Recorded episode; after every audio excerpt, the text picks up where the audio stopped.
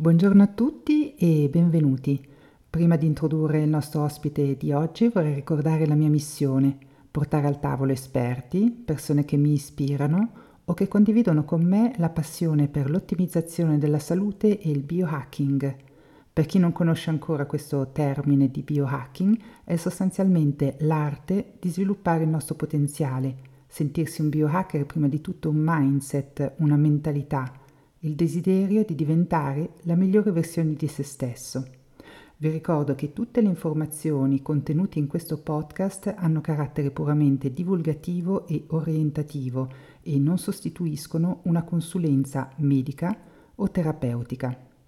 Oggi parleremo di ozonoterapia Covid-19 e sintomi long Covid con il dottor Paolo Tordiglione medico specialista in anestesiologia, medicina critica e del dolore presso l'azienda ospedaliera universitaria Policlinico Umberto I a Roma, dottore di ricerca in neuroscienze presso l'Università della Sapienza di Roma, esperto in medicina sistemico-molecolare, medicina biologica e ozonoterapia.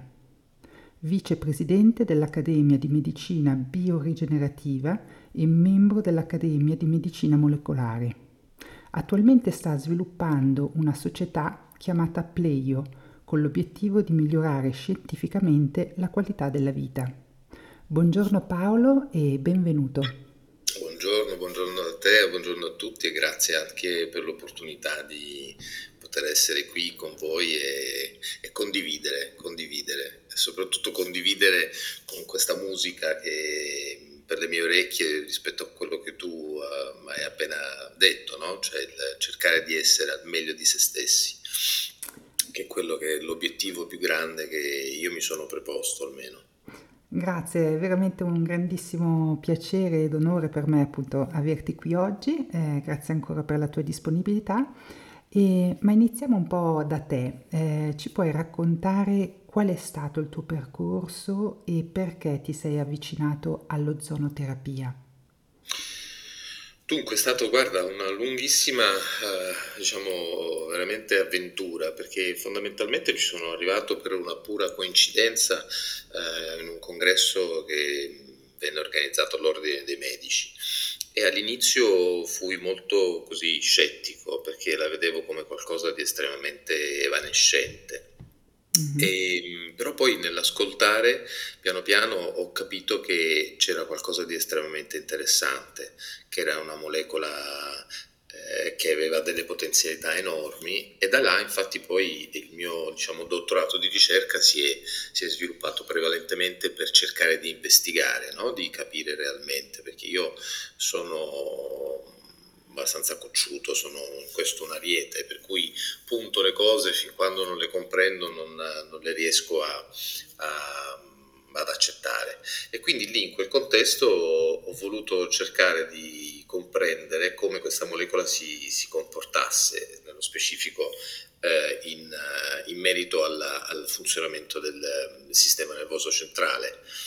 Eh, l'idea originale era di vedere addirittura se riuscivo in qualche maniera a contrastare il vasospasmo eh, che a volte si verifica quando si interviene sul sistema vascolare diciamo, del, del del cervello dando questi spasmi, no? queste contrazioni eh, serrate che portano poi a esiti, ahimè, infausti e, e, a oggi ancora non ci sono terapie del tutto vincenti. E, e quindi da lì è cominciata la mia avventura verso l'ozono e, e, e con quella... Mh, brevemente ecco, eh, racconto l'esito del, del, mio dottorato di ricerca che ha visto che appunto con l'utilizzo dell'ozono si riesce ad avere un aumento del flusso cerebrale fino a, a, a 40% in più, che insomma è veramente un dato abbastanza interessante. Mm. E da lì però appunto mi sono aperto a tutte quelle che sono eh, gli approcci mh, meno chimici, se vogliamo, a quella che è la, il nostro organismo, quindi riuscire ad aiutarlo e a sostenerlo con tutta quella che è l'approccio sistemico e biologico, quindi molto eh, mi sono avvicinato a quel punto a, alla medicina biologica che, che, è una medicina che rispetta in maniera più uh, complessiva l'organismo e lo tratta con qualcosa che tende a essere più naturale possibile. Interessante. Interessante. E parlando appunto di, di, medicina, cosa ne pensi del sistema sanitario attuale e come vedi la medicina del, del futuro? Dunque, eh, sì, io, io, credo che in, si siano fatti dei passi avanti giganteschi e la medicina dobbiamo riconoscerle veramente eh, tantissimi traguardi, tantissimi diciamo, successi. Il punto è che mh, a mio avviso adesso la medicina è concentrata sulla, sul, sull'intervento puntuale, no?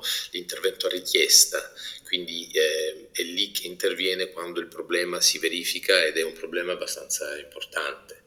E, ehm, o meglio, si slatentizza con una patologia franca.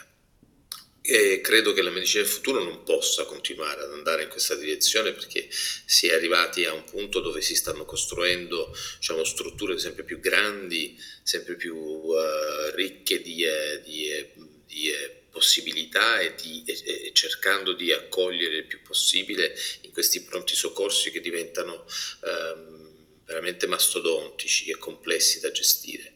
Io credo che la medicina del futuro debba invece invertire completamente la tendenza, ma debba andare a, a cercare e trovare il, la risposta in un qualcosa che, che rimane eh, in, una, in, un continuo, no? in un qualcosa che arriva a dare eh, supporto costante, continuo, farsi, affinché non si vada a finire verso la patologia franca, quindi rimanere nella, nel, nell'equilibrio e nella, e nella salute il più possibile.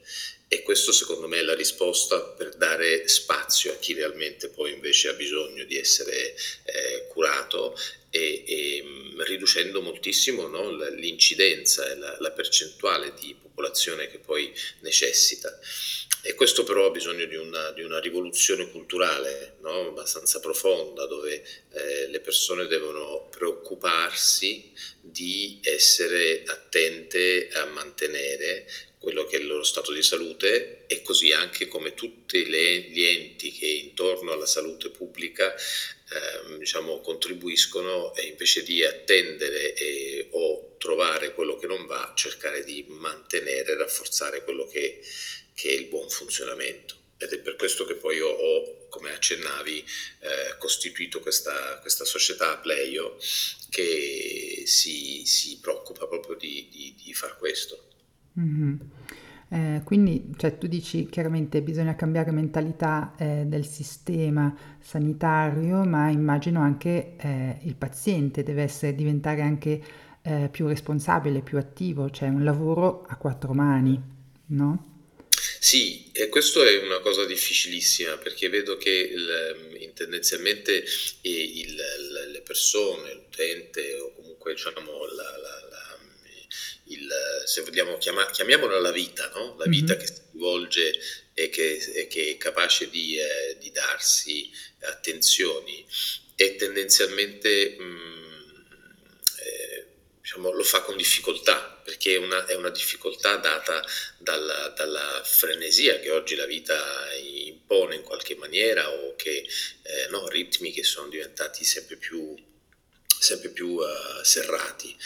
E, e, quindi ecco cosa manca, cioè qualcosa o qualcuno che in qualche maniera si prenda cura di questo, di questo, di questo aspetto che viene tralasciato fin quando non lascia il passo alla malattia. Per cui se ci sono persone in grado di farlo con costanza e perseveranza, eh, chapeau, nel senso che è una, è una, è una modalità che sicuramente è, porta al successo, però ecco sono, sono, molti di più quelli che non riescono a farlo mm-hmm. e in questo appunto il mio, il mio obiettivo è quello di raggiungere più persone possibile in qualche maniera coccolarle, no? cioè riuscire a dargli quello di cui hanno bisogno, dargli quella costanza scientifica, perché poi fondamentalmente bisogna riuscire a farlo in maniera uh, in, um, in, inopinabile, no? quindi con, con dati e risultati e obiettivi che poi si ripercuotono sulla loro qualità di vita. E, e, quindi ecco, questo è proprio quello che io ho individuato, un'esigenza che, che, che in qualche maniera ancora non si è compresa, ma che in realtà esiste perché sono sicuro che se domandassimo a chiunque oggi è in piena salute o in relativa piena salute, se venisse proposto qualcosa del genere sarebbe solo che contento di essere seguito. Uh, invece così non è, no? le assicurazioni subentrano quando le attivi, devi attivare una pratica per, per, per, un, per, un, problema evidente, altrimenti non si muovono, così come in pronto soccorso ci vai quando hai già il problema però nessuno si è ancora preso cura di qual- qualche, mh, mm, quello che invece deve essere il, il, il, mantenimento e il rafforzamento dello stato di salute. Mm, chiarissimo. E si parla molto di eh, medicina di precisione. Eh, puoi approfondire un po' questo, questo tema e tu cosa, cosa intendi con questo, con questo termine di medicina di precisione? Rientra un po' in quello che ehm, ci hai un po' introdotto adesso.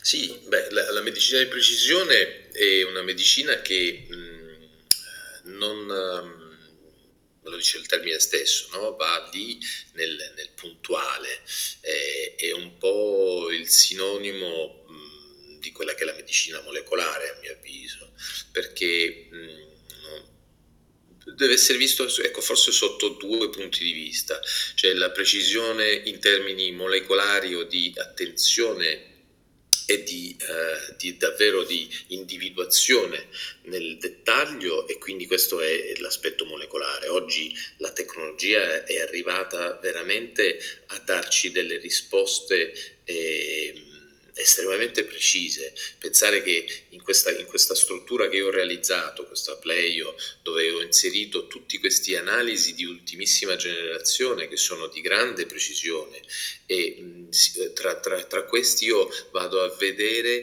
com'è la struttura della membrana cellulare di un globulo rosso che ha viaggiato per almeno 90 giorni all'interno del nostro corpo. È solo quel, quel, quel gruppo di, di, globuli rossi.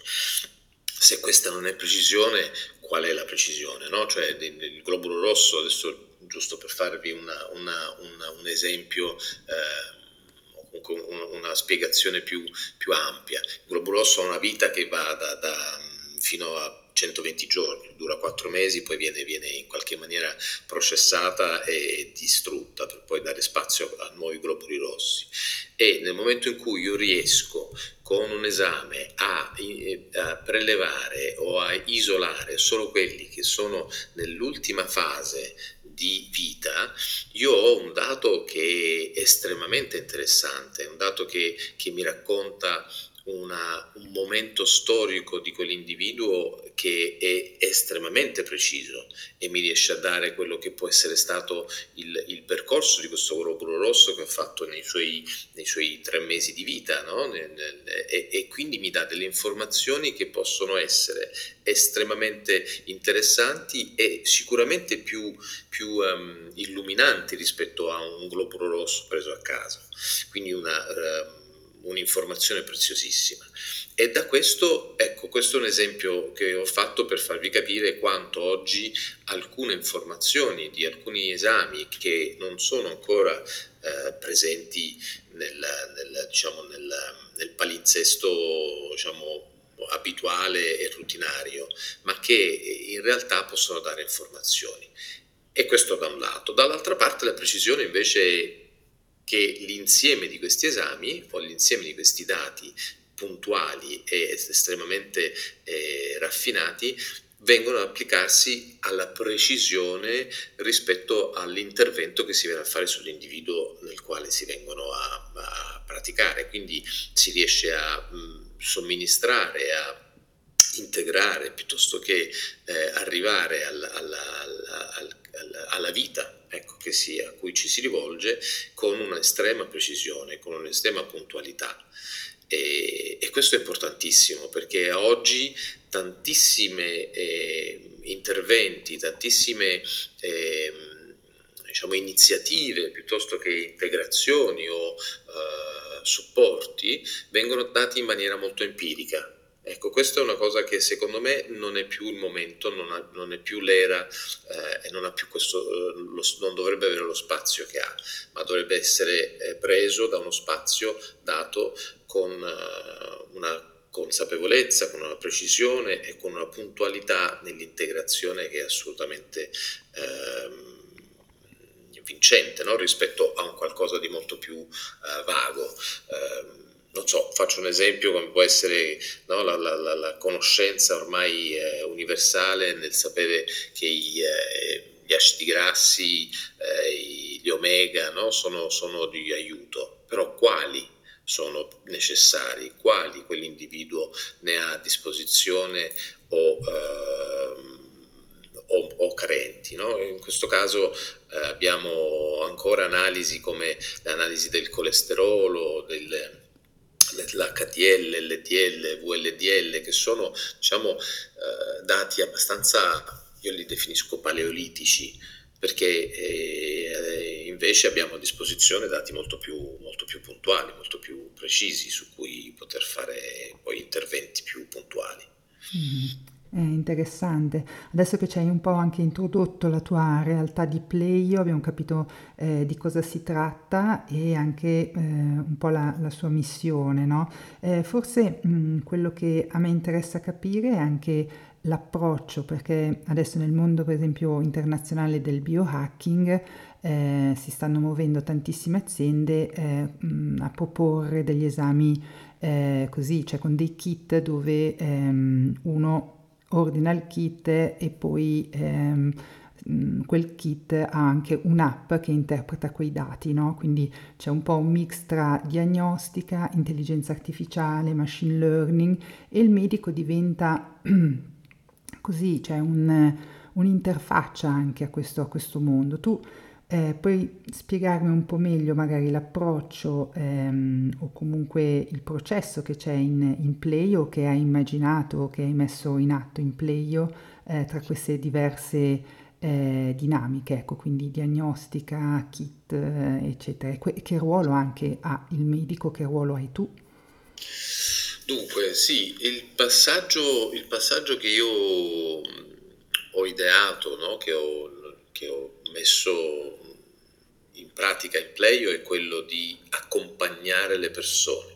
Perché come tu dici eh, esistono tantissime, ormai stanno pullulando sempre di più e crescono come funghi, società che propongono eh, attività di eh, grande precisione con questi kit e interpretazioni, come tu dici anche di eh, di machine learning piuttosto che, eh, che sviluppo molto eh, molto puntuale. Però ecco, nessuna di queste ehm, eh, riesce poi ad accompagnare il, il, la persona che si rivolge e che chiede aiuto, perché poi quello che succede è che la disponibilità di tutta questa informazione rende e crea tantissima confusione, una confusione che chi non è del mestiere poi ne rimane imbrigliato, diciamo, o catturato piuttosto che... Eh, ammaliato. Invece bisogna riuscire a dare eh, chiarezza fare chiarezza su quelle che sono le cose più interessanti e sicuramente più, più efficaci e soprattutto quello che io vedo tantissimo nella mia pratica clinica è che tantissimi eh, miei pazienti eh, vengono, chiedono, hanno la risposta e poi quella risposta viene presa e messa in un cassetto Ecco, questo è quello che Playo non permette e quello che Playo vuole fare, arrivare a, ad aiutare le persone a far sì che quel risultato, che quella, quella conoscenza venga messa in pratica con un, un, una, una serie di consulenze nel tempo, un aiuto nell'indirizzare la persona e sostenerla e, mm, e, mettere in pratica quella che poi è la, l'integrazione, l'attuazione di questo sistema che... Che abbiamo messo in piedi, che ci è costato tantissimo perché davvero il, il, il gruppo di persone con il quale sto sviluppando ehm, abbiamo messo a punto questo sistema pre, pre, cioè, non, non ha idea di che lavoro ci sia dietro di eh, pensiero, di riflessione su quelli che possono essere i bisogni no? Del, delle persone, le diverse eh, necessità quindi abbiamo cercato di mettere a punto qualcosa che è chiaramente perfettibile, ma che oggi ha il sistema di del, del delivery a domicilio che è qualcosa che fa sentire la persona non malata, perché anche lì andare in un ambulatorio, andare in una struttura ospedaliera è sempre qualcosa che pone, secondo me, in una condizione non necessariamente bella o piacevole, soprattutto quando si è in piena salute. E la comodità quindi di averla a casa.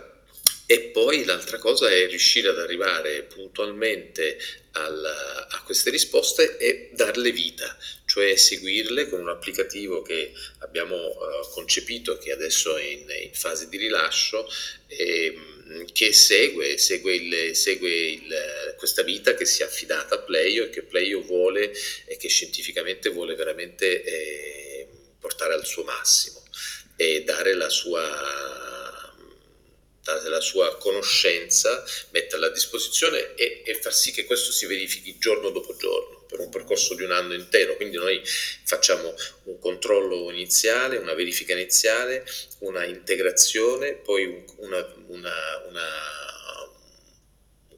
una nuova verifica a sei mesi e una correzione del tiro perché non è detto che l'organismo risponda ehm, necessariamente bene o, o nella maniera identica tra, tra, persona a persona, individuo a individuo.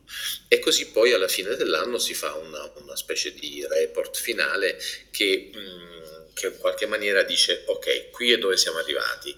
E a quel punto si, si può continuare, si può ri, ri, ehm, riallinearsi per un anno ancora e, e, e, via dicendo, in modo tale che la persona va piano piano sempre di più verso una un funzionamento ottimale, una, una, lubrificazione di tutti i suoi meccanismi biochimici che sono alla, alla base del funzionamento e lì, ecco, eh, passa anche a quello che mh, ultimamente la pandemia ci ha, ci ha in qualche maniera diciamo, esposto, illustrato che la reattività a un qualcosa è diversa a secondo di come si sta no? Mm-hmm. Io adesso non so se, eh, se, parlarne direttamente, ma fondamentalmente appunto trovo che il, la reattività a un'infezione o a una, un'aggressione è frutto di quello che noi siamo in grado di mettere in campo,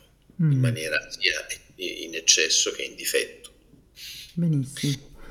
Eh, no, interessante questo approccio, cioè io appunto dal mio punto di vista, cioè una struttura così eh, o comunque un concetto di questo tipo rafforza il, ehm, eh, l'aspetto dell'interpretazione dei dati, perché da una parte ci sono chiaramente appunto questi test sempre più performanti, eh, però comunque rimangono dei test con un margine di orrore e eh, c'è sempre bisogno qualcuno, comunque un medico fisico e non soltanto un'app che eh, vede il paziente, parla con il paziente, perché anche questo aspetto no, della fiducia tra paziente e medico gioca ancora un ruolo essenziale rispetto all'interfacciarsi unicamente con, con un'app che ti dice ok abbiamo fatto questi test e dovresti fare queste cose qui, anche se c'è un follow up diciamo con, con solo delle app, invece il fatto di avere ancora un, un, rapporto fisico con qualcuno che ti segue, ti conosce e con cui puoi parlare tua, del tuo stato di salute, perché poi a volte la salute è qualcosa anche lì di, di relativo, uno magari è in salute, eh, però a livello mh, mm, magari psicofisico c'è, c'è un problema, no? E quindi anche lì è molto difficile determinare eh, cosa significa essere in salute. Sì, questa cosa questa è culturalmente molto, diciamo, nostrana come approccio. Mm-hmm. E forse eh, condivido in pieno, cioè la figura del medico è comunque quella umana, no? di qualcuno che riesce a mettere insieme tutte le varie cose e, e di più, perché poi fa quel passaggio in più. Eh, ovvero faccio un passo indietro.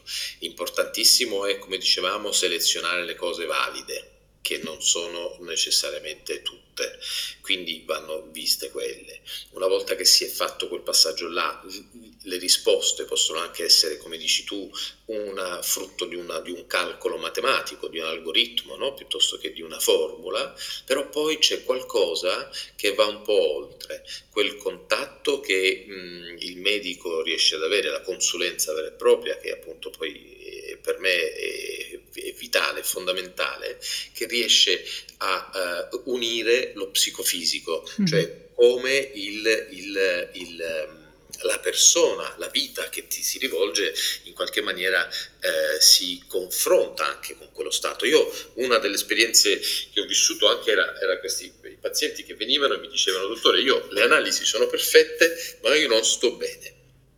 No? Questo intanto con questa nuova tecnologia, con questo nuovo livello di, di, eh, di eh, diagnostica trovo sempre poi il problema. Mm-hmm. E spesso e volentieri è anche lì la, la, la risposta, oltre che nelle, nelle, analisi diciamo più performanti, più di precisione, anche nel fatto che si ha bisogno di un indirizzo, si ha bisogno di, di un aiuto anche proprio eh, psicologico e questo sarebbe, sarebbe eh, anche auspicabile che una, una società come Playo possa riuscire a raggiungere, a fare mantenendo quell'umanità, no? Mm-hmm. E dall'altra parte invece la cosa bella è che mh, in questo sistema che ho ideato, o quello che penso possa essere vincente in assoluto, è che si, si entra un pochino in, in, gara con se stessi, no? C'è una specie di indice che noi abbiamo creato che piano piano migliora nel tempo e tu vedi che se parti da un punto 1 e arrivi piano piano a un punto 5 per, per, per arrivare poi sempre più su, ti, ti eh, entri in competizione con te stesso e man mano è, come dire, è un incentivo che tu stesso vivi per, per poi eh, sentirti sempre meglio ed è virtuoso, no? perché più stai meglio, più ti senti meglio, più sei incline a, a fare quello che stai facendo ed è, ed è, meraviglioso perché così davvero si portano le persone lontane da, da quell'inedia piuttosto che, che da, quella, da, quella, malattia che invece piano piano uh, ci assale e che io trovo che sia molto più uh, diciamo uh, possibile da contrastare rispetto a come si immagina no? questa, questa, vecchiaia che si definisce eh, un processo di eh, decadimento. Ecco, non, non, non, credo sia così, credo che mm. sia una convinzione che si è, si è fatta largo, si è fatta spazio perché non abbiamo saputo mettere in campo tante cose che invece possono essere messe in campo. Benissimo, ma entriamo un po' nel, nel vivo del tema di oggi. Cos'è l'ozonoterapia, come funziona e quali sono le sue proprietà e i suoi, i suoi benefici? Dunque, l'ozono, l'ozono è, è, una, è un po' una, io la chiamo un po' una magia, un fantasma, perché fondamentalmente l'ozono ha, ehm, è una molecola di ossigeno sostanzialmente, pensare, cioè, è, è un ossigeno triatomico che è, è profondamente instabile e lui che fa? Cede, e, scinde la sua, la sua la conformazione eh, chimica cedendo energia e, e, lo fa in una maniera abbastanza immediata, abbastanza rapida, quando viene in contatto con, con altre superfici piuttosto che altre eh, materie di varia, di varia, natura. Quando in contatto con i tessuti biologici ehm, assolutamente ehm, sprigiona questa, questa, questa, energia scatenando eh, delle reazioni nei tessuti biologici, quindi nelle cellule, nel citoplasma, in tutto quello che il, il, quello che incontra. Per cui lui sparisce, ecco perché lo chiamo il fantasma, perché in qualche maniera promuove, stimola e poi eh, scompare. E questa, questo passaggio è fondamentale perché sui tessuti biologici, dato nella giusta concentrazione, in questo senso è, è fondamentale che, che, venga gestito bene perché, perché eh, ha un potere eh, determina quelle che sono le, le, le, le sue concentrazioni. E, e infatti, se viene dato alla giusta concentrazione, stimola. Se viene dato in eccesso, arriva ad essere eh, apoptogeno, quindi porta alla morte cellulare. Quindi questo è il punto fondamentale, che è una molecola estremamente eh, diciamo, eh, eclettica e che deve essere saputa usare, eh, deve essere saputa ehm, cioè, utilizzare nella maniera migliore. E, ehm, però, ecco, dall'altra parte ha l'effetto che essendo diciamo, a 360 gradi a secondo di quello con il quale viene, viene messo in contatto ha diverse, eh, diverse conseguenze. Di base quello che fa è che stimola un processo antinfiammatorio da parte dell'organismo perché lui stesso con questa cessione di energia eh, è, è, come se eh, simulasse o, o diciamo, mettesse il, l'organismo in un in una, uh, confronto con un processo infiammatorio e quindi l'organismo viene invitato, viene, viene sollecitato a, a, promuovere tutto quello che è di contro. No? E, e, questo spesso e volentieri dà una sorta di sveglia al, al al tessuto eh, con cui viene messo in contatto o a, nel modo in cui viene utilizzato, portando a, un passaggio di rigenerazione, quindi rigenerativo. Questa rigenerazione, a seconda del tessuto con cui viene messo, mm, eh, eh, diciamo, messo a contatto, va a differenziare in base a. Quindi se noi abbiamo un tessuto eh, epatico, eh, quindi il fegato rigenera, stimola la rigenerazione del fegato. Se lo si fa con la mucosa intestinale, lo si rigenera rigenera la mucosa intestinale. Se lo si mette su, una, su un tessuto come può essere la pelle, le, una lesione cutanea, una ferita profonda, viene a rigenerare, a stimolare la rigenerazione tissutale. Se lo, fa, lo si fa a livello cerebrale, eh, stimola e rigenera la, la, la livello uh, cerebrale, così anche a livello articolare. Eh, infatti viene utilizzato moltissimo nelle, nelle, nelle, nelle articolazioni come, come rigeneratore per, per le, sia i tessuti cartilaginei che il, ehm, che la, la, il, il, processo antinfiammatorio. Mm-hmm. Io lo utilizzo molto eh, come eh, diciamo a livello sistemico perché messo nel sangue o messo a contatto con il sangue stimola eh, molto la, la, appunto, la rigenerazione di tutti gli elementi corpuscolati del sangue, quindi il sistema immunitario innanzitutto e, e il sistema di, diciamo anche di eh, vascolarizzazione, di perfusione del tessuto, eh, diciamo del tessuto liquido che è il sangue in tutto il microcircolo. E come accennavo all'inizio nel mio dottorato, appunto il flusso cerebrale si viene incrementato, viene incrementato tutto quello che può essere il microcircolo, quindi è, è perfonde meglio e, e, nutre meglio tutti i tessuti. Eh, questo è quello che fondamentalmente l'ozono fa. Benissimo. Quindi cioè, tu hai, hai, accennato a un effetto ormetico, quindi quasi si potrebbe dire che ha un effetto epigenetico anche, no? O è, è spingersi troppo in avanti, cioè troppo avanti?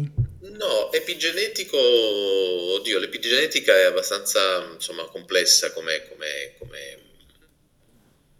come fenomeno. Di fatto l'ozono eh, quando dato in concentrazioni giuste va a stimolare quelle che sono questa molecola che è, è NFKB, che è una uh, molecola che è contenuta, eh, è presente nel, nel, citoplasma e che è normalmente bloccata da questa una KIP, una KIP1, una proteina che la, la, la, la blocca.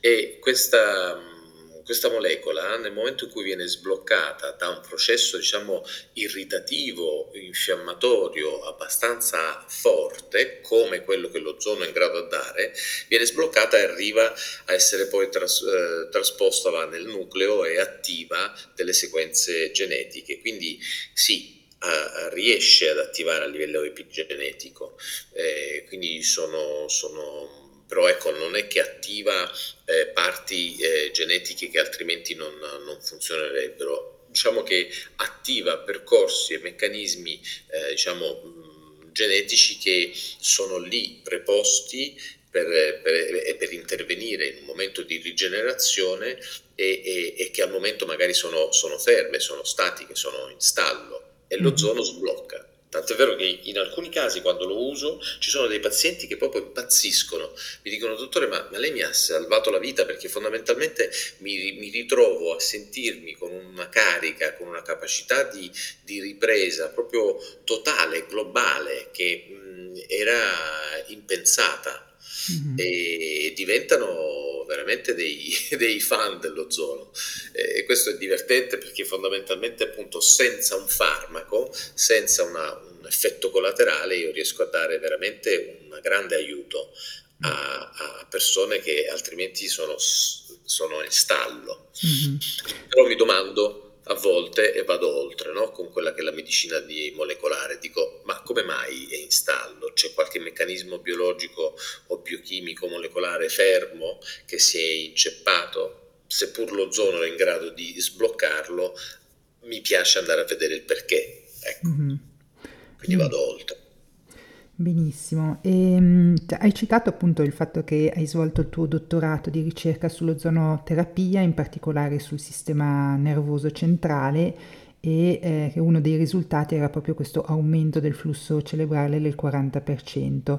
Oltre a questo, a questo dato che hai citato, ehm, hai altri risultati da, da, così, da esporci o principalmente è questo la, la grande eh, scoperte che hai fatto durante questa tua, tua ricerca? Dunque, no, io oltre a questo ho, ho, notato anche, durante la ricerca ho fatto vari, vari eh, diciamo, filoni di, di, eh, di, lavori che sono stati portati avanti e ho, ho, ho praticamente attivato con il comitato etico Policlinico Umberto I eh, una ricerca nella, nella nel trattamento di pazienti eh, in terapia intensiva neurochirurgica che eh, avevano una lungodegenza o comunque rimanevano per un periodo eh, superiore 4, alle 4 settimane in terapia intensiva nel post operatorio e trattate con l'ozono abbiamo visto che rispondevano molto meglio alla, ai, alle cure, ai trattamenti, avevano meno episodi infettivi, quindi eh, ripeto, quel, quel, discorso di cui parlavo prima, il sistema immunitario veniva in qualche maniera aiutato eh, a mantenere una efficacia, un'efficienza, tant'è vero che riuscivamo ad avere eh, ecco, una migliore risposta da parte eh, dei pazienti, per esempio alla somministrazione di antibiotici, antibiotici che normalmente, come, come voi saprete, eh, stanno diventando sempre meno efficaci e, e sono eh, c'è un fenomeno abbastanza preoccupante, cioè che diventano sempre meno efficaci più molecole di antibiotico rispetto a quelle che eh, vengono messe sul mercato e, e, oggi sono a disposizione come generazione di terza, quarta, di, di, di antibiotici terza, quarta generazione. E quindi sta diventando un po' un problema.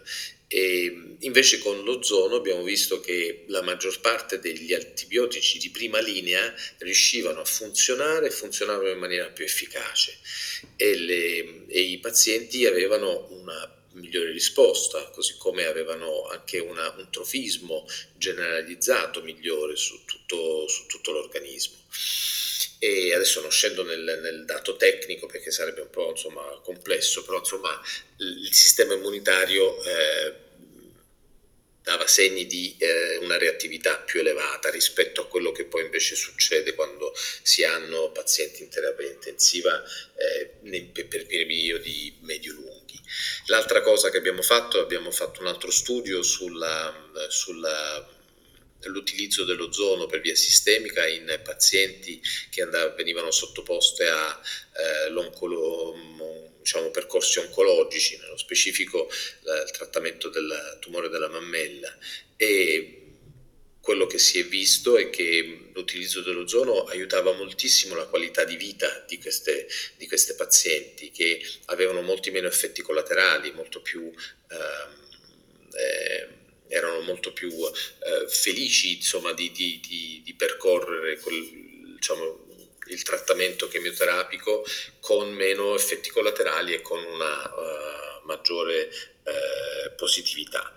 E, um, questi sono due altri studi che abbiamo portato a, diciamo, a sviluppare grazie a questo mio filone di ricerca e ce ne sono altri che che sono in, in cantiere ma che piano piano purtroppo l'ozono non avendo una casa farmaceutica alle spalle che finanzia e sponsorizza non ha uh, il potere di, di attuazione e di, e di, eh, diciamo di eh, economico di poter essere eh, utilizzato in maniera forte. Poi abbiamo proprio recentemente, negli ultimi due anni pandemici, eh, utilizzato per il Covid. Mm-hmm. Ecco, volevo appunto arrivare qui, sei stato appunto in prima linea durante i due anni di pandemia Covid-19, nello specifico hai, hai lavorato nel reparto di terapia intensiva in ospedale a Roma e hai visto pazienti in condizioni critiche. Ci puoi raccontare cosa hai imparato da questa esperienza sul Covid-19 e che ruolo ha giocato l'ozonoterapia in questo contesto? Dunque, sì, io in particolar modo ero, ero, pensa, ero in, um, in, aspettativa per motivi imprenditoriali, ovvero per, proprio per sviluppare questa, questa, questa società Playo, quando scoppiò la pandemia. E mm. io in quel contesto non ho potuto fare a meno di, di rientrare, quindi se, se, facciamo un passo indietro, andiamo in quel momento di buio totale dove veramente c'era un'emergenza nazionale, eh, io lì mi, insomma, non riuscivo neanche a, a, insomma, a dormire, no? l'idea di non, non, essere lì in prima linea in, in qualità di anestesista rianimatore, proprio mi sentivo no? chiamato alle armi. E così è stato. Devo dire che fu un buco perché non sapevamo proprio nulla no? di, di, quello che era. Eh, mi ricordo che arrivò la delegazione dalla, dalla, da Wuhan, dalla Cina, a darci delle, delle informazioni e, e, quindi in un battibaleno io mi sono rimesso diciamo, in tuta verde e sono tornato in ospedale. Mi ricordo che mi, proprio, mi sembrò come partire per il militare, mm. perché mi, mi, rasai completamente a zero barba e capelli e dissi qua mm, andiamo.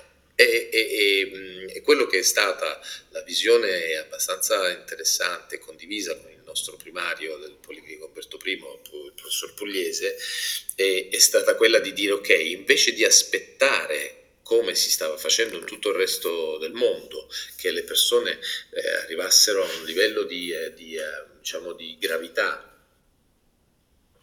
tale da poi andare in terapia intensiva, e noi scegliemmo con, con, il suo supporto di invece andare a fare una sorta di ronda, mm-hmm. una ronda che eh, cercava di intercettare le, i pazienti prima che si complicassero. Mm-hmm. Quindi il fenomeno era, era proprio quello di, eh, di anticipare. E nella, nell'ambito di questa, di questa, gestione devo dire che è stata abbastanza eh, vincente perché riuscivamo in quanto intensivisti e con diciamo, un approccio un po' più aggressivo a eh, evitare che caracollassero in un certo senso verso quello che potevano essere poi degli esiti e delle difficoltà incredibili che, i, che poi arrivavano in, in, rianimazione con veramente scarse possibilità di uscita.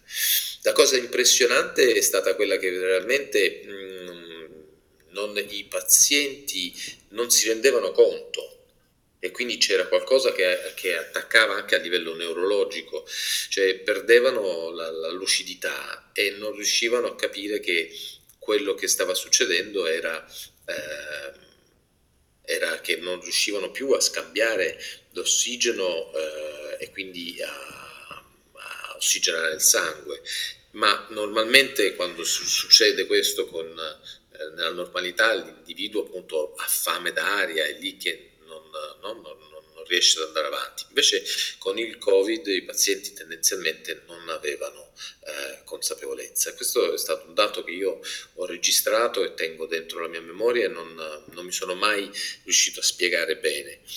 Così come ho visto incredibilmente una reattività estremamente diversa in base alla, alla, alla, alla alle diverse persone, no? quindi non tutti reagivano a questo virus nella stessa maniera.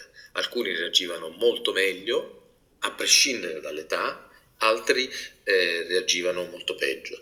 E io lì credo che ci sia moltissimo a che fare con quel famoso equilibrio di cui parlavo. Pensa che io, nonostante appunto uh, quel, quel momento di grande confusione, di grande no, incognita, ehm, non mi sono vaccinato.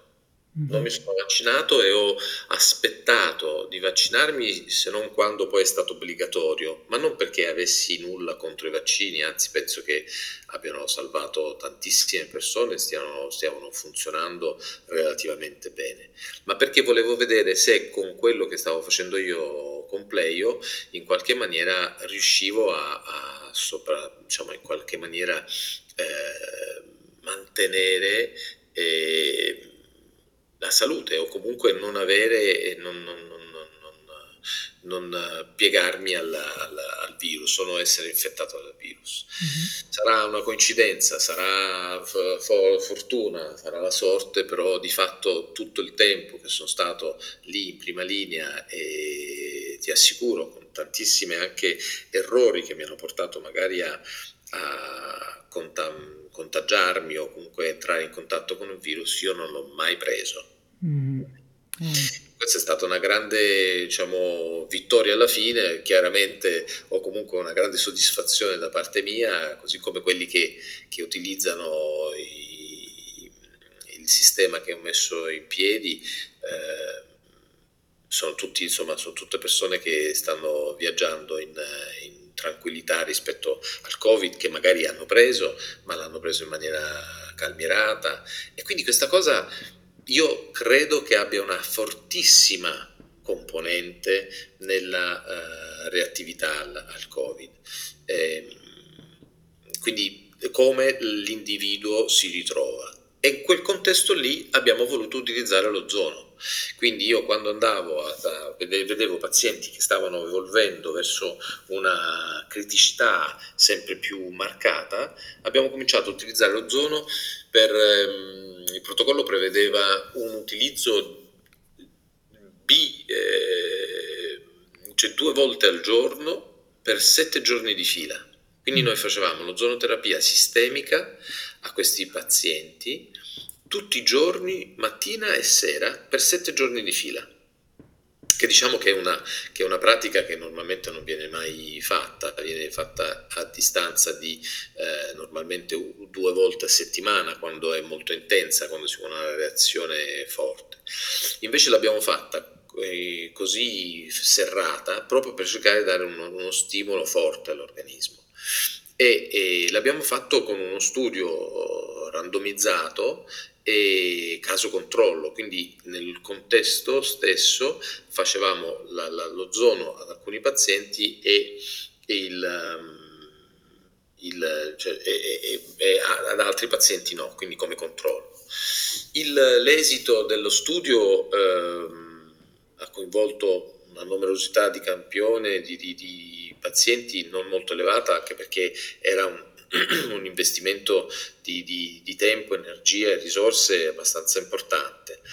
E, però per quei 30 pazienti che abbiamo fatto abbiamo notato che appunto tutti quanti sono andati bene, non nessuno ha avuto complicanze o inerenti all'utilizzo dell'ozono e quindi già questo rende la tecnica o ha dato alla tecnica una vera diciamo forza in quanto non era eh, dannosa mm-hmm. e dall'altra parte vedevo che avevano una reattività eh, più spiccata.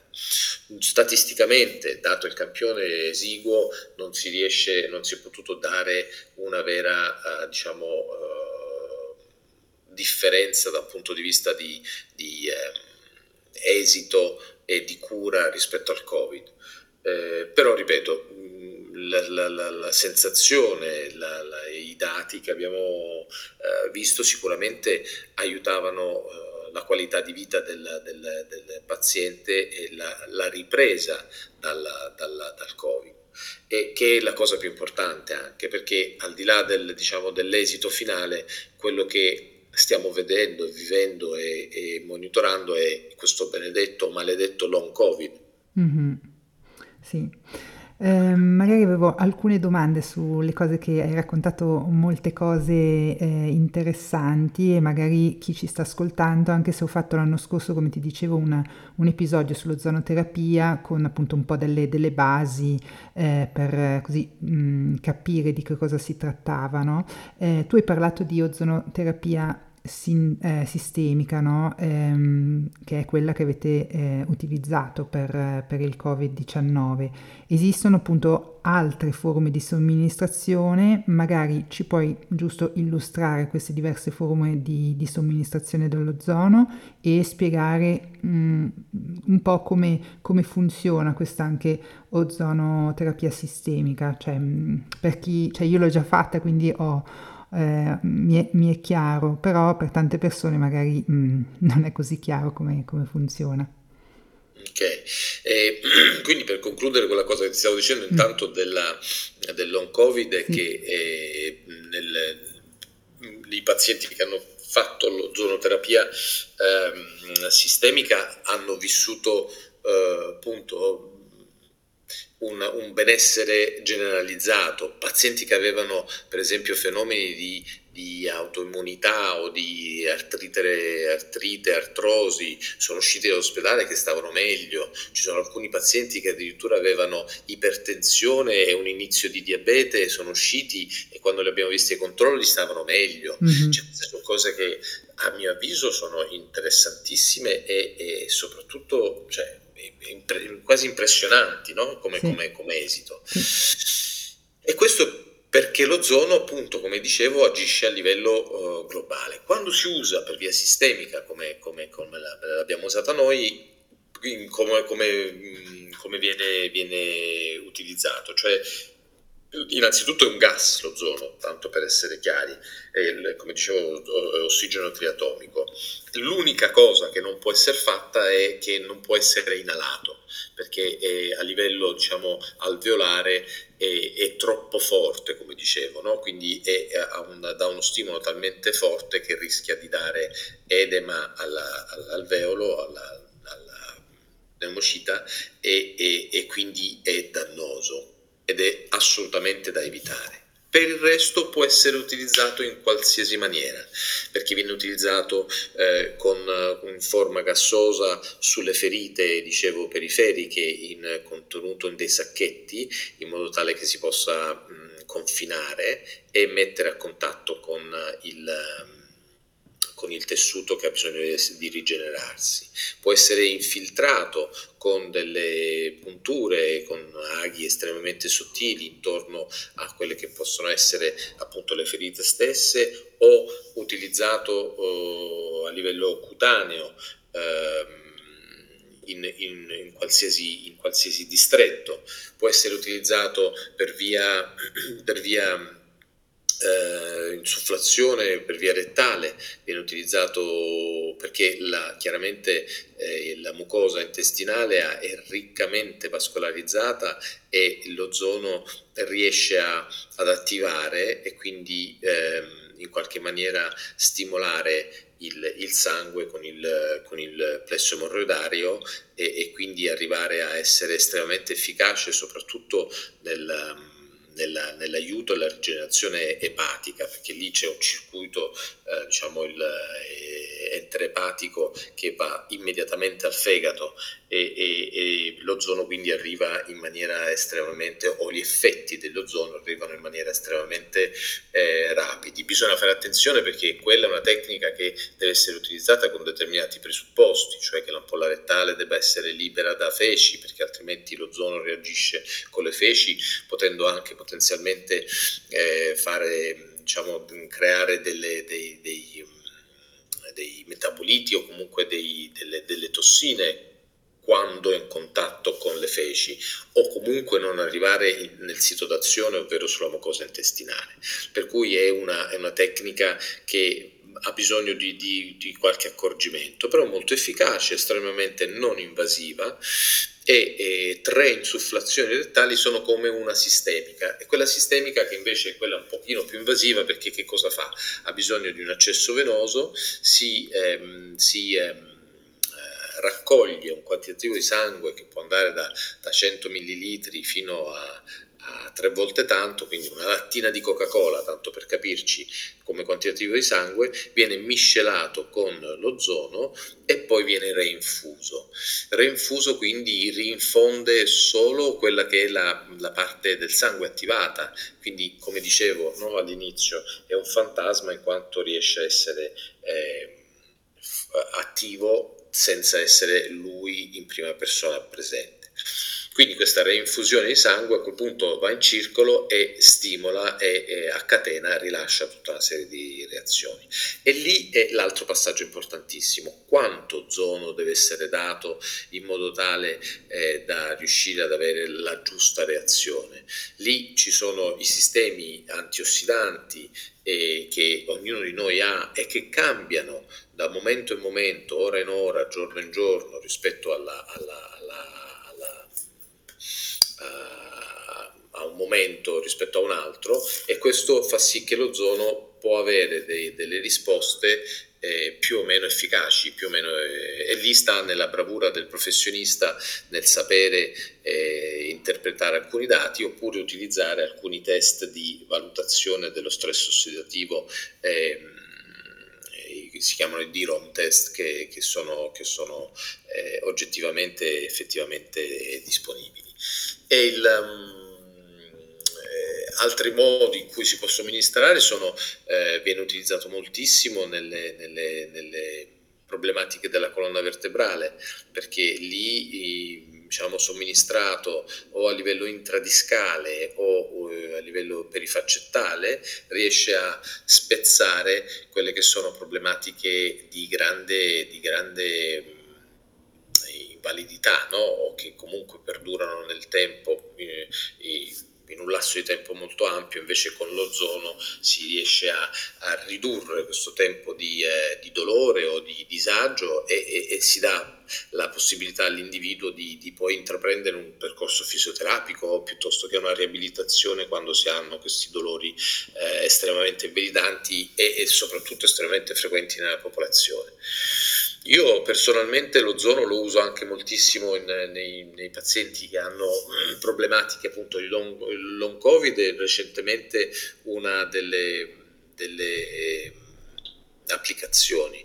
Però ecco, tutto ciò che riguarda il sistema immunitario, quindi iperattività immunitaria se non eh, ipoattività, quindi pazienti che non riescono a uscire fuori da infezioni ricorrenti a livello magari polmonare o a livello diciamo generale sistemico, questa stanchezza cronica, questo, eh, questo processo infiammatorio o questa sindrome infiammatoria di, di infiammazione cronica silente che eh, che ormai si è, si è, individuata e che tante persone ne sono affette, ecco, con l'ozono riescono a sbloccarsi in maniera abbastanza importante. Per non parlare anche di quello che eh, da un po' di tempo sto portando avanti con, uh, con il dottor Maco, che è un uh, uroginecologo e che mi, mi con il quale tratto moltissimo eh, pazienti che hanno cistiti interstiziali o cistiti ricorrenti, che sono patologie estremamente invalidanti per le donne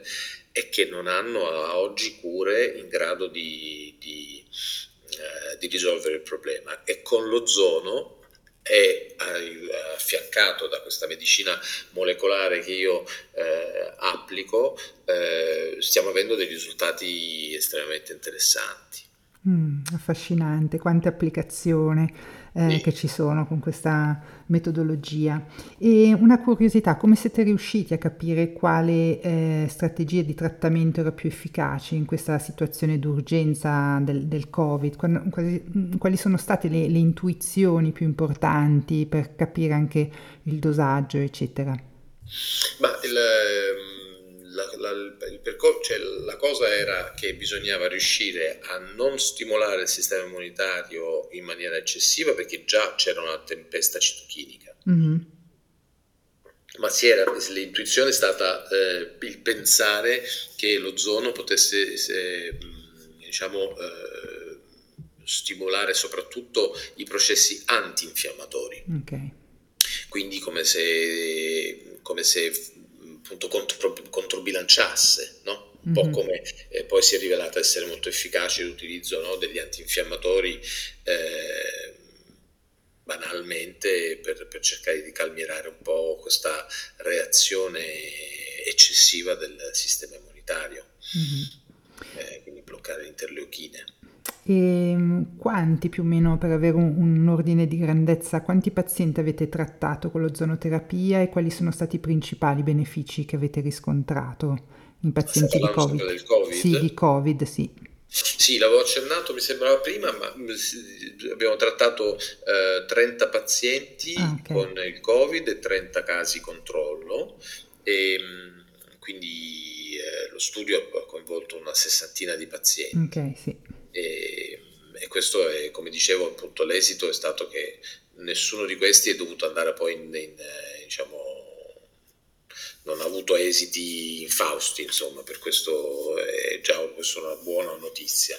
È vero anche che dall'altra parte anche i casi controllo sono andati eh, abbastanza bene, a onore del vero, quindi la differenza, cioè l'ozono non cura il Covid, questo è, lo voglio dire eh, apertamente perché non vorrei che si facessero eh, false, falsi miti intorno alla, alla, alla metodica. Mm-hmm. Però ecco, aiutava sicuramente a una migliore eh, risoluzione più rapida, una negativizzazione più rapida, perché anche quello è un problema, no? Eh sì. Cioè che il Covid poi rimane, rimane, rimaneva eh, proprio per tanto tempo, perché i pazienti rimanevano per molto tempo eh, positivi. Invece con, con l'ozono questo non succedeva. Okay? Così come appunto gli esiti di long covid che nei, nei pazienti trattati non ci sono stati. Mm-hmm. Bene, e quindi ci hai detto anche che l'ozonoterapia è, è, sicura, cioè non ci sono effetti collaterali particolari dopo, cioè, utilizzando eh. questa metodologia. Ecco, questo, questo, è stato l'altro dato abbastanza importante che da, uh, avendolo, avendolo, utilizzato in questa maniera così spinta, così, così uh, uh, così esasperata, eh, avrebbe potuto no, dare, slatentizzare delle problematiche, invece assolutamente no, è una tecnica che sicuramente non dà effetti collaterali, che sicuramente non dà eh, esiti negativi e è chiaro che bisogna sapere che in certe occasioni, in certe circostanze non si può utilizzare come appunto se si è, eh, le controindicazioni sono se si hanno... Eh, diciamo, tiroiditi in atto, piuttosto che deficit di glucosio se fosfato di idrogenasi o piuttosto se si è affetti da favismo. Queste sono diciamo, le controindicazioni assolute all'utilizzo dell'ozonoterapia perché in quel caso potrebbe scatenare appunto effetti collaterali. Ma per il resto assolutamente è una tecnica che se fatta, se utilizzata in mani esperte, con consapevolezza, non è, non è una tecnica che dà... Uh, alcun eh, effetto collaterale e non è pericolosa. Mm-hmm. E c'è anche una relazione tra eh, funzione, la funzione mitocondriale e la sindrome da Covid-19 o post-Covid? Cioè ci sono stati magari dei, degli studi che hanno riscontrato questa, questa relazione oppure eh, non è una cosa mh, mm, che è stata accertata? Dunque, su questo fronte mh, mm, non sono, non sono particolarmente diciamo, informato. So che chiaramente il, il mitocondrio, essendo, essendo, alla base del funzionamento, eh, del funzionamento eh, diciamo, energetico della cellula, è, è sicuramente una delle cose che con l'ozono andiamo a stimolare perché fondamentalmente l'ozono riesce a, a dare una maggiore permeabilità anche alle, alle, cellule stesse. Sul Covid io credo che quello che più di tutti abbia, abbia dato um, diciamo, sentore di una, di una, reale problematica è, è la, la, la, diciamo, il globulo rosso che veniva in qualche maniera uh, diciamo, alterato e, e, che c'erano depositi di, ehm, di ferritina o di,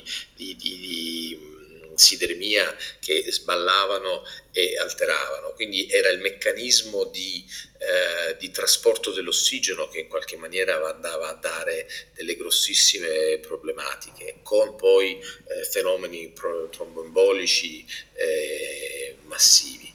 Per cui a livello mitocondriale, che io sappia o a mia conoscenza, non ho grandi...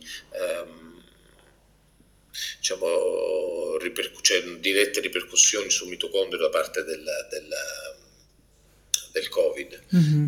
Quanto tale, quindi no. E ehm, oltre a voi come team ci sono stati nel mondo eh, altri appunto, studi sperimentazioni cliniche che esaminano l'ozonoterapia nel trattamento del Covid-19 della sindrome long Covid?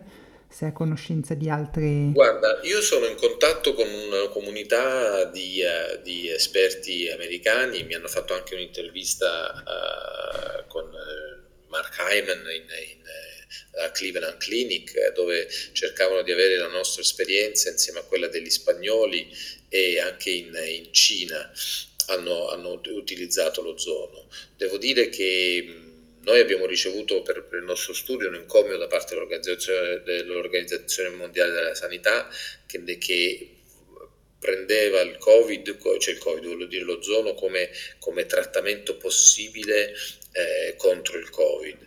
Però poi devo dire che la, la, l'avvento del vaccino ha fatto sì che eh, tutto quanto si sia un pochino andato... Eh, andato diciamo, spegnendo come ricerca nel tentativo di, di, eh, di distruggere o comunque contrastare eh, il, il virus anche perché poi, come vi dicevo, il risultato del nostro studio è stato tale per cui non è che eh, abbatteva il Covid.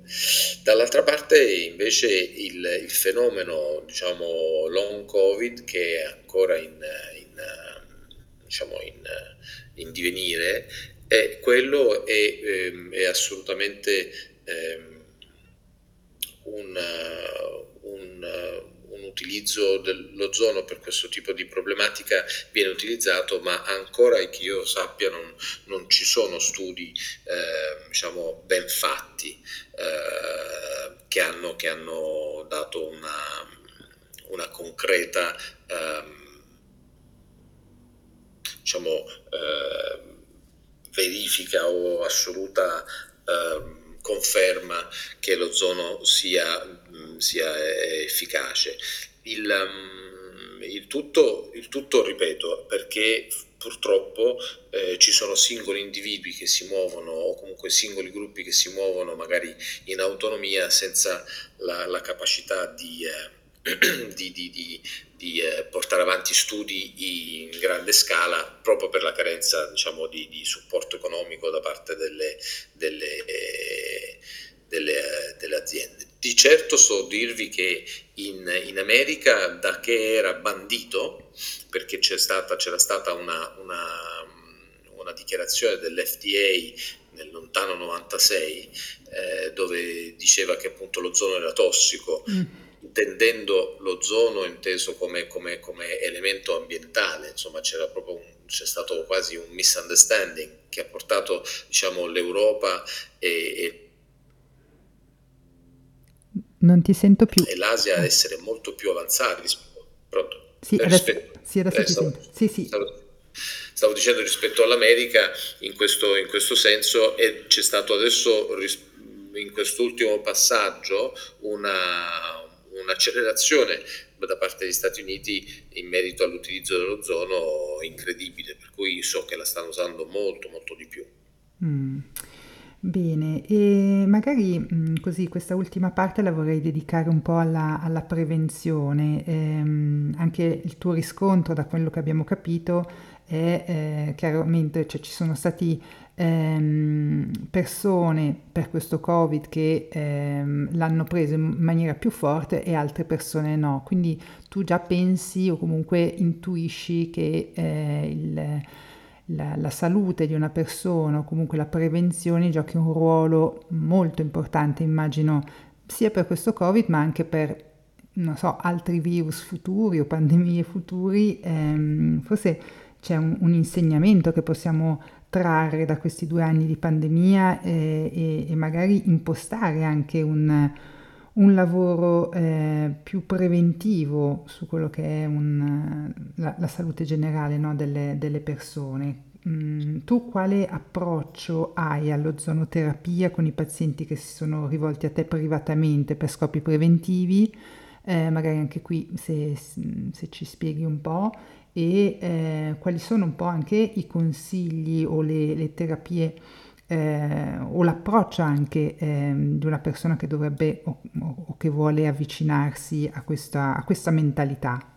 Cioè, l'hai spiegata un po' con Pleio, eh, però ecco, ci volevo ritornare per parlare anche un po' di medicina integrativa e preventiva. Sì, dunque la, la, la prevenzione è, è innanzitutto... È,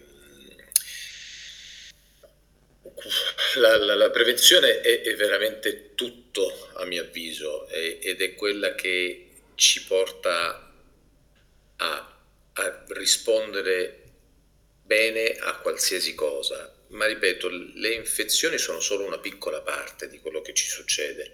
Quello che ci avvolge, che ci, in qualche maniera ci stimola, ci provoca continuamente sono tutti i passaggi.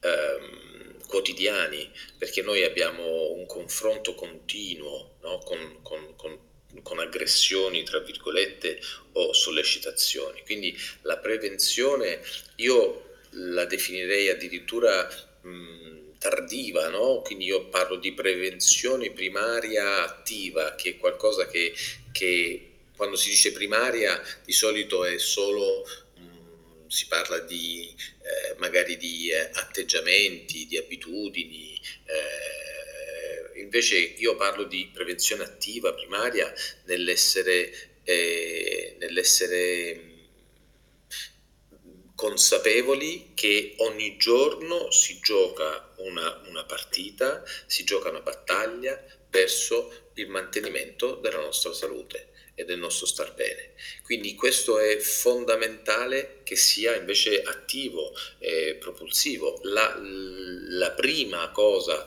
che io metto in campo nell'ambito della prevenzione è l'alimentazione, che è, è fondamentale. L'alimentazione già di per sé, se fatta bene, è un grandissimo elemento di, di, eh, di forza.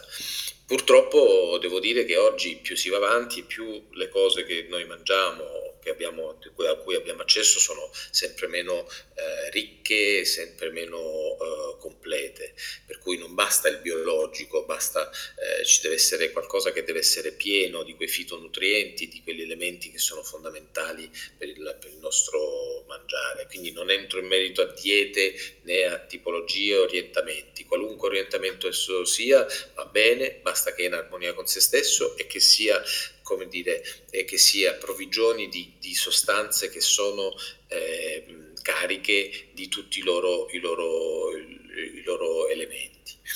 Il, la, la, la, prevenzione, ecco, come veniva fatta negli anni 90 in America, eh, non so se avete presente, eh, c'era questa uh, malattia e prendevano pillole su pillole su pillole su pillole, no? questa esasperazione un po' all'americana che...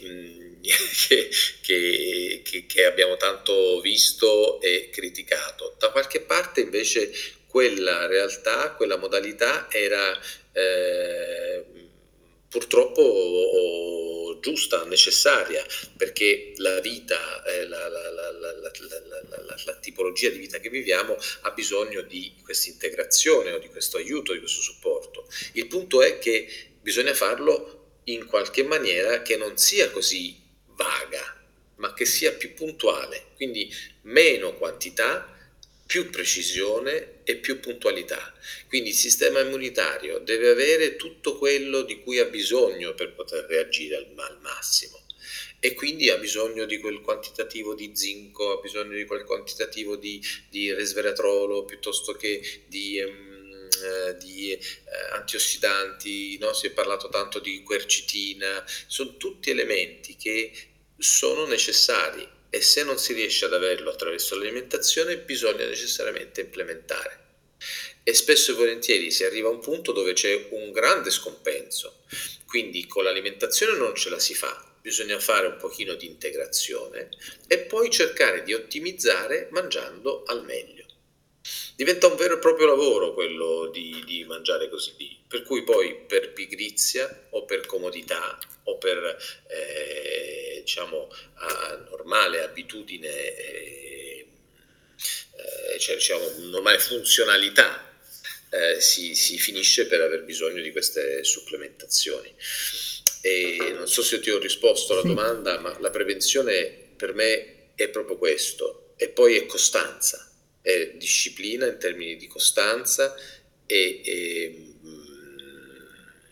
e integrazione di tutto quello che ho appena detto con anche lo stile di vita, no? perché deve esserci un momento che ci si può dedicare a se stessi, deve esserci un momento uh, di attività fisica e deve esserci un momento di anche di mindfulness, no? di, di, aiuto verso, verso una, un, anche un approccio giusto, perché possiamo avere tutti gli elementi, possiamo avere tutte le, le, le, le giuste, giuste pillole, chiamiamole così, no? giuste, giuste pillole, se poi non si ha l'atteggiamento mentale giusto è tutto diciamo inutile. Mm, sì, poi si, magari si cerca di, di, andare in quella direzione, ma dopo poco tempo si abbandona tutto, e questo è un po' anche il rischio, no? se non si è, non si è pronti. Ehm, ecco, forse eh, ancora sulla terapia nutrizionale c'era, almeno ci sono stati diversi anche studi che hanno visto una, correlat- una correlazione tra bassa vitamina D e eh, Covid-19. Anche mh, voi l'avete riscontrato oppure eh, sono un mix, immagino, di, di più fattori come hai spiegato magari all'inizio. Sì, sì, sì, sì, no, guarda, sicuramente la vitamina D entra in, entra in gioco nel, nel, meccanismo, nell'attivazione del sistema immunitario, ma come dicevo prima, il,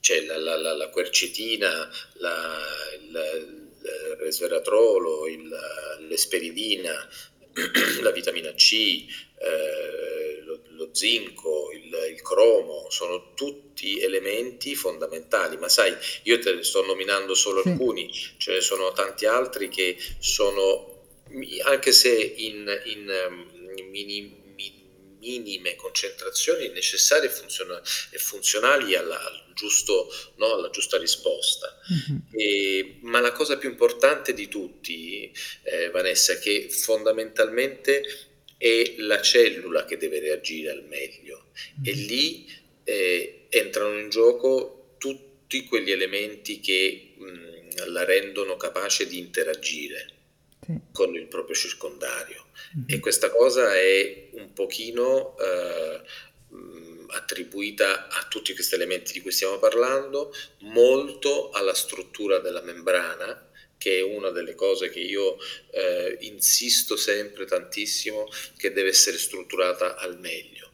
E, ed è appunto uno degli esami che fanno parte di, del, del, percorso di Pleio, perché quel muro no, che avvolge la cellula può essere un muro di, di chiusura, così come può essere un muro che apre e giustamente comunica col, col, col circondario. E lì entriamo in, una, in, una, in un passaggio diciamo, che va un pochino fuori e oltre la scienza, dove, dove la cellula ha bisogno di quello di cui ha bisogno come tecnicismo o come elementi e poi ha bisogno anche di quella vitalità per farla funzionare.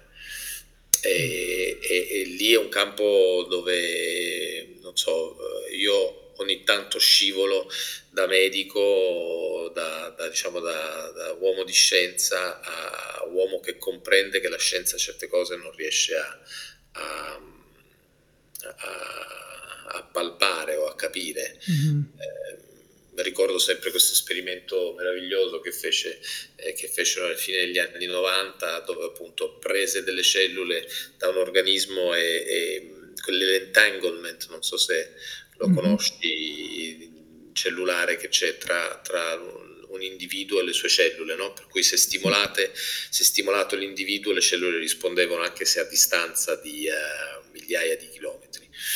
E questo è qualcosa che va al di là della nostra conoscenza, ma che eh, spiega o che insomma, implementa a tutto quello che cerchiamo di arrivare con, con tutte le nostre piccole, piccole conoscenze. Mm, è affascinante, mi hai fatto così, mi hai aperto diverse così riflessioni, ma eh, se iniziassi a, a, a, chiederti altro finiremmo tra, tra qualche ora. Sì. Magari per lasciarti, cioè per chiudere questa intervista e lasciarti poi andare, avevo solo una domanda che mi piace chiedere ogni tanto ad alcuni ospiti, se ci sono dei libri che ti hanno cambiato la vita o che ti hanno particolarmente ispirato. Um, sempre in merito a questa... Ma non necessariamente. Uh, oddio un libro che, che, ho letto volentieri e che mi ha dato tantissimo proprio recentemente è un libro di Franzen che è Freedom, mm-hmm. che è molto, molto, bello, eh, ma è proprio un, uh, un racconto.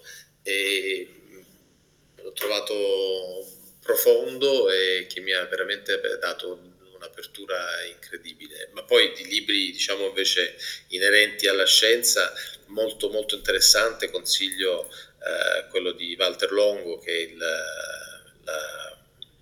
la, la, la, dieta della longevità? O... Sì, sì uh-huh. la mhm. dieta della longevità che è molto è fatto bene e soprattutto appunto dà l'apertura a questo sblocco cellulare che a volte è alla base di tutto, mm-hmm. che al di là di tutto quello che stavamo dicendo c'è qualcosa che deve attivare no, la cellula e la dieta, no, quella che lui fa, la, la, il digiuno intermittente, è sicuramente un'apertura, no? un po' come, come, come, la, come può fare la meditazione in qualche maniera, perché quel digiuno intermittente io lo vedo proprio come qualcosa che, che porta verso una, una consapevolezza più che, una, che un agire.